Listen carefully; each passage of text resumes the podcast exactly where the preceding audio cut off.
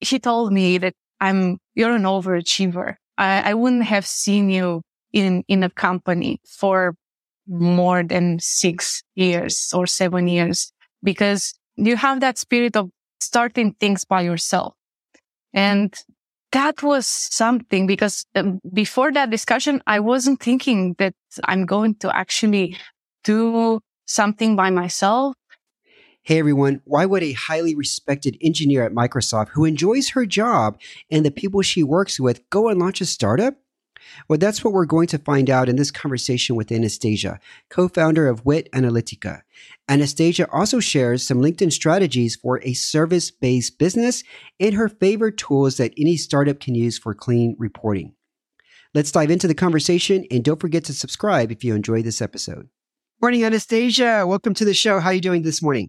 Oh, good, good, good. Enjoying uh, the sun, a little bit of light. Yeah. yeah, yeah. I'm actually here in Amsterdam and it's quite chilly. People already have uh, scarves on and mittens, but I can't wait to go back to Bucharest tomorrow where I'll be in t-shirts and shorts. yeah, hopefully, because today, like one hour ago, it was pretty cloudy. So not sure about that. Okay. Okay. Well, listen, I'm going to share a little bit about your background so the audience can get an understanding of who you are. For five years, you worked as a technical engineer and consultant for Microsoft. And then in January 23rd, or January 23, you launched Witanalytica, which is a company that provides analytics and strategic consulting and architect data solutions. So before we dive into that, what is something interesting about you that most people don't know and they won't see on your LinkedIn profile? Oh, that's uh, that's an interesting one. We're starting. We're starting right. Oh, actually, that, yeah, that's a good one. One interesting thing about me is that I write poetry. And some years ago, I launched a meetup group, which was called the Bucharest Poetry Society. And yeah, then I didn't have much time. It kind of faded. Yeah, with, with the time. But okay, I got to ask, what is one of your favorite poems then? Ah, it's actually by a Romanian writer. It's called the, the, the poet is called Macedonski, Alexander Macedonski. Okay. Let me give it a try. Well, is it a poem about suffering or is it something, you it's know? suffering, yeah. okay. Okay. It's about the roses which are dying with the coming of the autumn and uh, yeah. okay. All right. All right. Okay. So let's dive in here. What was one of the first entrepreneurial things you did as a kid or as a young adult? I started in high school, actually. I was that kind of kid involving myself in all kind of projects. And it, it was, it, it was a very interesting one that my economics teacher recommended. At that time, it was organized by Junior Achievement. And what we were supposed to do, we were teaming up with kids from other high schools and we were supposed to come up with small businesses ideas and then present them. And it was so exciting, not only to just to meet other kids, but also to get through all this creative process. And I was, I was quite young, like I was in the ninth grade. So it, it was something for me. And then we had to present everything and the prize was spend two days with the director of a company. And we were one of the finalists. Like I, we got the fourth, fourth prize. And then I had to to come and spend that two days with, with the director. And it All was right. exciting. Yeah. Do you remember what the idea was that you presented? Oh, we wanted to make like a small print t-shirt shop, like print your personalized messages and also pictures. So yeah, this was in a nutshell the idea. Okay. All right. What was the best advice your mom or dad ever gave you? Oh, the best advice. Just, just be confident, I guess. Yeah. Especially my mom. She's like, she's my biggest fan. She's always telling me, you can do this. Don't, don't worry. You're, you're stressing up too much. You're thinking, overthinking. Just, just be yourself and you see you're going to get there. I know that. okay. All right. Now tell us about Microsoft. You were a technical engineer there and what did you love about that role, but what did you also dislike about that role? Oh, many things from both sides, uh, because the the, the things that I loved about that role were, were, were so many. I had the opportunity to work with such bright people and this pushed me into my learning path and also into my career. It ex- totally accelerated me, my, my learning curve. So this is one of the major things that I loved about that role, the people that I worked with and also the types of challenging challenges because working with people, it's sometimes it's, it's really, really something because especially in consulting, because sometimes you suppose they want something, but then they actually don't want something in the end. So it's kind of tricky to balance this kind of things. And uh, this is also one of the things I dislike the fact that, you know, I, I had to really, really take care of how I'm expressing a message and especially to the customers and how I'm thinking to verbalize everything that I want to say to, to that customer because everything could have been interpreted. So yeah, this is, this, this was a challenge, but it taught me a lot. Yeah. Sometimes people can interpret different things, even though they've been working together or even living together for more than 10 yeah. years. My wife and I, sometimes we feel like we're not on the same page. She'll tell me one thing and I, I heard it, you know, I took it another way and vice versa. Yeah, but you know, having such big responsibility because for some years I was also a support engineer for SQL Server for databases and we had risky cases like airports, troubles and so on. So w- w- it wasn't only about solving the issue. It was also about the um, politics, let's say behind that or how I'm actually delivering that resolution. Yeah. So, but it, it teaches me a lot and I'm applying a lot of things also in my company today. So I'm yeah. really grateful for that. Yeah, communication among teams is probably the biggest the biggest hurdle that companies need to overcome. I think I remember in 1986, you probably weren't even born yet, Anastasia, but no. the Challenger spaceship from NASA, it took off and then within seconds it just completely blew up. And so when they tried to analyze what went wrong, at the core of it was just miscommunication among the different teams that were working together to build the spaceship. The spaceship. So that's a huge thing that uh, I think most companies struggle struggle with. Now, why does a person who enjoys working at Microsoft, working among so many different talented and intelligent people, go off and create their own startup? Oh, um, Sometimes when you're learning too fast, you want to get there to just see the next challenge. What, what could be more challenging than, than this and that and that and that? And you want more. And this is also what my uh, last manager encouraged me in Microsoft. You, he, he told me that I'm, you're an overachiever. I, I wouldn't have seen you in, in a company for more than six years or seven years because you have that spirit of starting things by yourself. And that was something because um, before that discussion, I wasn't thinking that I'm going to actually do something by myself. Even if my partner, my current business partner, she, he was discussing this with me, like, Hey, why don't you join? I'm, I'm going to found this and so on. And I didn't have that confidence. But then after the discussion with my last manager from Microsoft, I said, hmm, maybe she sees something in me that I don't see. So maybe this is a sign and yeah. I should just go out there. So it's, it's about challenges. It's about how, how you want to be challenged in, in which way at the end of the day. That's so funny. The conversation with your employer led to you leaving your employer to go start your your startup. Yeah. yeah. Yes. Yeah. Yeah. That okay. says something about the company. So yeah. Yeah. It definitely does. So I love to hear how you guys got your first clients. Can you expand a little bit on that? The first client was just a freelancing, to be honest with you, was just a freelancing contract. So nothing special about that.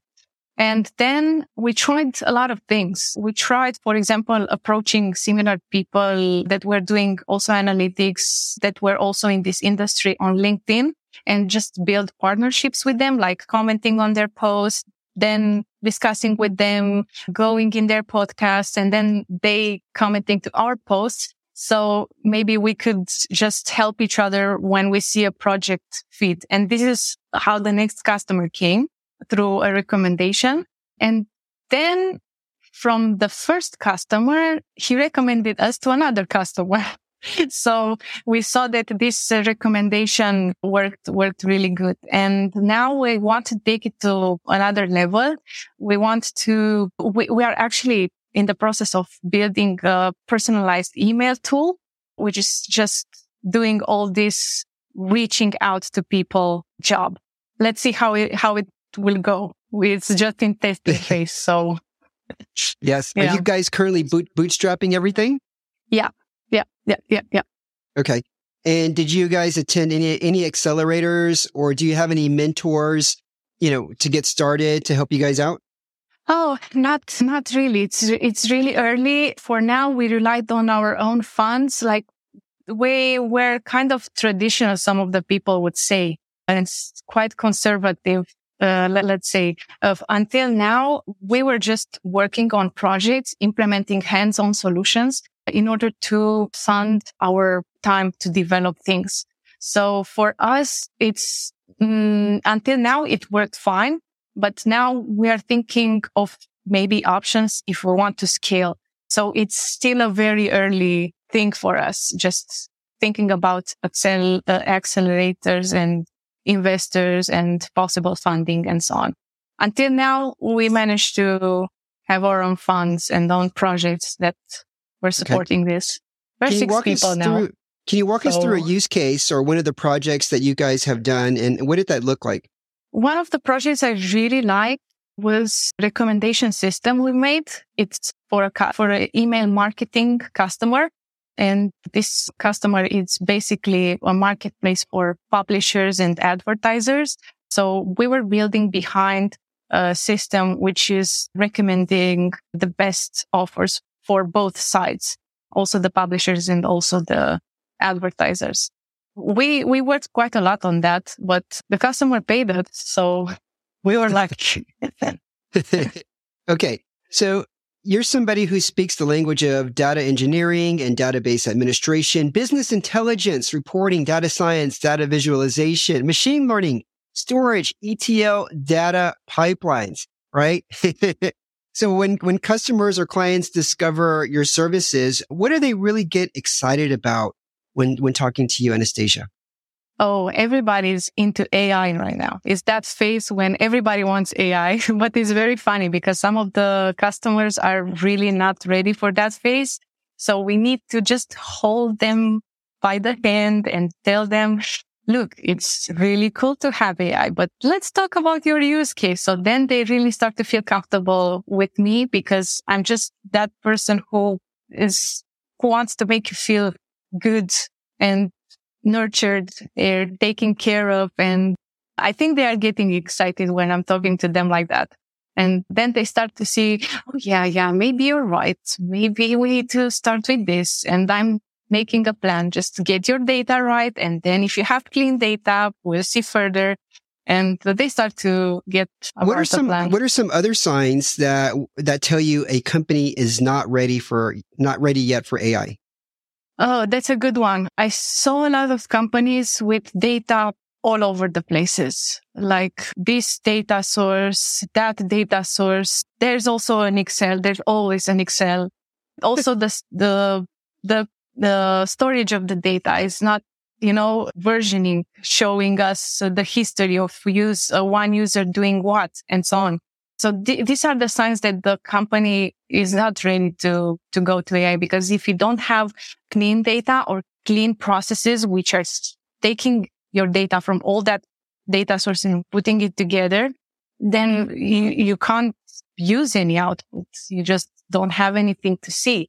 So usually our f- first step is to just make an inventory of what we, what they have, uh, put everything together in a database they, they choose and then start with the BI because if they see things, they maybe realize, oh, maybe I need also this field. Maybe I want to see also that. And then from the analytics and BI use cases to just go and see what can we automate? Where can we use data science? Where can we use machine learning and so on. So I, I would say machine learning, AI, all these things should be the last step after you have everything Okay. in order. Okay. Now let's imagine there's a startup that's doing, let's say a million dollars in ARR, annual recurring revenue. And what is, what are some good tools that they could utilize if the focus is on having clean reporting? What are some of your favorite tools, Anastasia? I'm always saying for AI, Power BI is a very good tool for beginners because it's, you can just download it for free and then you can start connecting your data sources. It's the easiest way you can start with, with analytics. And then regarding storage and databases, here it very much depends on what type of developer you are. Uh, are you working with structured data? Are you working with uh, dictionaries? Uh, are you working with uh, data which needs to flow continuously? Here, it's it's a matter of how big, uh, what's the size of your data, and also how fast you want it to be flowing to to your report. What we saw a lot of startups in terms of, let's say, data storage and data transformation, they mostly choose cloud, either virtual machine hosted in cloud, either platform as a service. It very much depends again of the size of the data. And yeah, we, we saw it's really easy to start with Snowflake cloud or with Azure, but it's, it's a flexible way other than just buying hardware. Yeah. The startups usually don't do that. Okay. So Okay. Now, what are some of the obstacles that you've faced this year in trying to get Witanalytica off the ground and get some more traction? we actually, because most of our customers are in US, last summer we felt a little bit the fact that the interest rates grew, the investors were not so open to just give funds to startups. We, for example, we collaborated with a startup. They were one of our customers and then they, they came and they told us it's just a matter of the fact that we didn't receive the last round of funding. So we can't invest in analytics anymore. And yeah, we had to, to postpone. It was quite challenging because it, they, they were an important customer of ours. But then we started to come up with the idea of this email, hyper personalized email tool that we're working on to maybe reach out to new people and do this fast and Mhm. in, in big, so to say. Is it currently in beta? Are there any of your clients that are testing it right now? We just signed with the customer. For now, we tested for ourselves. So not an external customer, but we signed recently with, with the customer and we will start testing. It's, it will be just a demo and hopefully they will like it. Okay. Okay. All right. Now, earlier you said that LinkedIn has been has been vital in terms of uh, getting potential clients and also partnerships. What were some of the tactics that you use aside from just engaging with their posts and getting to know them that way? Was there anything else? Like, did you offer? I, I again, you know, I just want to know, share with the audience any recommendations or strategic suggestions in trying to grow a service based business when you have potential clients that are not in your local market and could be across the pond. We started for some months to write a lot of articles about things that we see, things that uh, we encounter that, that our customers and so on. And in the beginning, we were writing articles. We were posting them on LinkedIn. Nothing major happened, but we saw that with the time, if you're consistent and you just form this uh, cadence of posting at least one time per week, we were starting to get traction. And then we correlated this with going to live events and presenting things to audiences and then use that content for new LinkedIn posts. And now it's, it's starting to be way much better. And I recommend this. Even if in the first months, you might say, oh, it's too difficult. I'm writing this. I have so many, so little views. It's not going anywhere. Just, just be patient. It, it, it will go there, but make sure you're doing that every week. Okay. So I, I would say, yeah, it's a must every week. All right. Is it still just you and your co-founder or are there other new members of the business? Writing articles, you mean, or, No, for the business in general, for the company, or in general? yeah, so it's the two of us, the, the founders, and we also have uh, four people. They are our employees, but we like to see it not, uh, it's, it's an employee. No, it's just they are our friends. So we really like to see, to look at them like that. Are they from Microsoft um, too? It feels like, no. no. Okay. All right. Well, I've got a few rapid that fire would have questions. Been tricky, I would say. yes, it would. Yeah. I have a few rapid fire questions for you. And uh, just give me the first answer that pops sure. into your head. Are you ready? Sure. All right. The a favorite TV show you can watch again and again. Oh, that's an easy. Friends. Okay. Uh, the most interesting thing you did in the last 26 days. Sorry, you said I should answer fast, but I really have no idea. Um, hey, you got in the podcast. I get in the podcast. Yeah. Yeah. Okay. Exactly. The next one. What is an unusual food or drink that you consume? It, it's actually a Romanian soup. I'm trying to be fast here. Trip soup? Soup? Yes. You know, they accidentally delivered that to me, Shorberia, one time. And it wasn't the normal goulash that I order because I like goulash. And no, I was no, like, no. what is this? And my wife was like, oh, that's, uh, like what, what you said, trip, trip soup. Yeah, it's actually the four. Yeah, exactly. Trip soup. Yeah. yeah. So I let her have it. I wasn't interested. yeah. Okay. Last, last question for you. Instead of flowers for Valentine's Day, you would rather receive? Actually, I really like, does it count if I like bambus plants? Okay. Yeah. For a bonsai? Yeah. Is it counted those? Okay. Of course. Because I, I would rather receive, receive these kind of things than flowers. All right. All right. That's a sh- sh- true one. Anastasia, thank you so much for coming on Innovators Can Laugh. Thank you so much for having me. And uh, yeah, I hope I shared interesting things for your audience and for you. And uh, yeah, I, re- I really liked talking to you. Yeah, we'll put links to Anastasia's LinkedIn page, as well as the link to witanalytica.com on the show notes. Everybody for listening, thank you for joining in. I'll be back next week as we interview another inspiring and innovative European startup founder. Thank you. Thank you. Thank you. Have a good day. Hey there. I want to thank you for listening to the show. If you are new here, I interview European startup founders and ask them to share their best strategies when it comes to scaling their business. Anastasia is probably the first guest I had on the show that said her boss convinced her to leave the company and go and start one of her own. It goes to show that who you work for early in your career can have a huge impact on the trajectory on your life's journey. If you enjoy this, hit that subscribe button and tell others about it. This is Eric signing off.